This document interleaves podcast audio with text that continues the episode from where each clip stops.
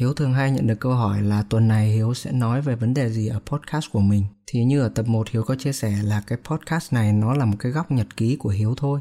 Đây đơn giản là một cái nơi để Hiếu lưu lại những dòng suy nghĩ lộn xộn của mình ngay tại thời điểm mình ngồi vào cái mic. Thì hôm nay cũng vậy, Hiếu ngồi vào mic và Hiếu đang chưa biết nói về cái gì cả. Thì Hiếu lia mắt của mình sang cái giá sách bên cạnh. Thì trong đó có một cuốn là Hành trình về phương Đông. Cuốn sách này là một cột mốc đối với Hiếu. Thì hôm nay Hiếu muốn chia sẻ với mọi người về cột mốc đó của mình sao để biết những thứ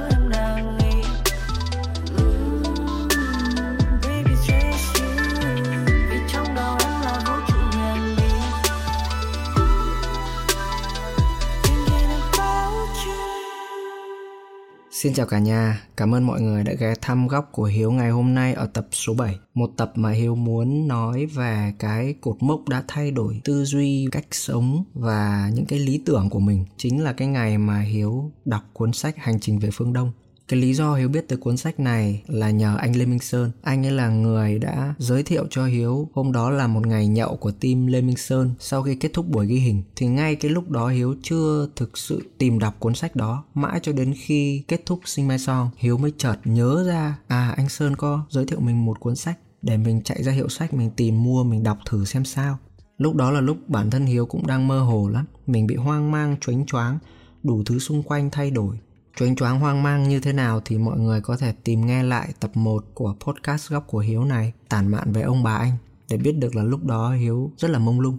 Thì sau khi đọc xong cuốn này, Hiếu có tìm đọc một vài cuốn khác nữa liên quan đến phần tâm thức con người. Hiếu thấy đó là một cái duyên, đó là từ cuốn sách mà anh Sơn giới thiệu đó. Hiếu tìm đọc thêm một cuốn sách khác liên quan đến nội dung tương tự, rồi lại tiếp một cuốn sách khác, một cuốn sách khác nữa cuối cùng cái hiếu có được của ngày hôm nay chính là hiểu được cái giá trị của việc nhìn vào bên trong thay vì nhìn ra bên ngoài. Và hiếu thấy khi mà mình nhìn vào bên trong của mình mình kết nối với chính mình thì mình sẽ làm chủ được cuộc sống của mình hơn. Và mình sẽ cảm thấy là thật ra cuộc sống nằm trong tay mình. Không ai có thể làm gì được hết nếu mình làm chủ được cuộc sống đó. Mình lựa chọn được những suy nghĩ của mình một cách sáng suốt, mình theo những dòng suy nghĩ như thế nào, mình kiểm soát suy nghĩ của mình. Mọi thứ sẽ rất rõ ràng và đó thực sự là một hành trình ý nghĩa đối với hiếu. Hiếu của ngày hôm nay là một người sống đơn giản, không hề phức tạp hóa mọi chuyện. Hiếu của ngày xưa thì có. Và cái sự sống đơn giản đó hiếu thấy là cần rất nhiều bản lĩnh nha. Trong một xã hội văn minh, trong cộng đồng loài người nói chung, ai cũng phức tạp, thì một cái người sống đơn giản thật sự cần bản lĩnh rất lớn. Đơn giản ở đây không phải là mình không cầu tiến, mình an phận, mình không có ý chí, mình không có sự quyết tâm, không phải đơn giản là vẫn có những thứ đó, chỉ là với một cái suy nghĩ nó đơn thuần hơn. Và với một cái suy nghĩ là mình nhìn vào mình để mình hiểu được vấn đề mình đang gặp phải, chứ không phải là mình nhìn người khác để mình tìm kiếm vấn đề của bản thân. Trước khi đọc cuốn Hành trình về phương Đông, Hiếu là người rất hay nhìn vào người khác đấy chứ. Hiếu nhìn người này người kia, Hiếu thấy, ồ, sao mình không được như người này, ồ, sao mình không được như người kia. Mình nhìn vào họ và mình cố gắng tìm kiếm xem bản thân mình đang gặp phải những vấn đề gì mà mình lại không được như họ. Nhưng mà sau này thì khác, sau này Hiếu không còn có cái hành động và có cái suy nghĩ đó nữa. Hiếu hạn chế nhìn vào người khác nhiều nhất có thể bởi vì hiếu biết cái tâm lý của con người nhiều khi mình không có ý gì đâu mình cũng không hề có sự so sánh đâu nhưng mà cái suy nghĩ của mình bất giác nó sẽ phát ra sự so sánh, hiếu biết chuyện đấy, nên hiếu rất cẩn thận trong việc nhìn ngó hay là quan sát ai đó. Mình chọn lọc cái suy nghĩ của mình mình kiểm soát cái dòng suy nghĩ của mình để nó không phát ra những sự so sánh. Ban đầu cũng khá là chật vật khi làm chuyện đó, nhưng mà dần dần mình tập, mình sẽ không có cái thói quen đó nữa. Nó sẽ không còn cái phản xạ so sánh đó nữa. Và rồi mình nhìn vào mình nhiều hơn, mình thấy mình đang chưa làm được cái gì và mình cố gắng làm cái đó. Mình thấy khả năng mình làm được cái gì thì mình lao vào mình làm cái đó và có một câu luôn luôn đúng đó là, khi muốn làm thì sẽ tìm cách, khi không muốn làm thì sẽ tìm lý do. Hiếu biết chuyện đó,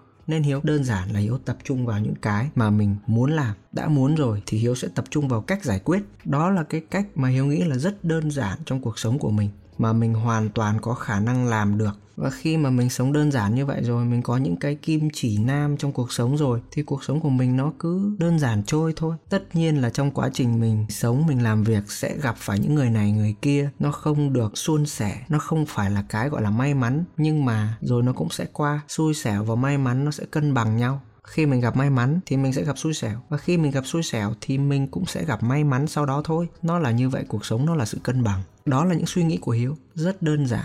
Không ai xui xẻo mãi và cũng không ai may mắn mãi. Nó sẽ lên xuống như đồ thị hình sin vậy đó. Và cá nhân hiếu thấy là nó luôn như vậy. Nó luôn là sự cân bằng. Hiếu biết là mỗi một người sẽ có một quan điểm khác nhau thôi. Và những cái hiếu nói nó sẽ không đúng với tất cả mọi người được. Nhưng mà đó, như hiếu nói đó, đây là cái góc để hiếu liên thuyên thôi mà.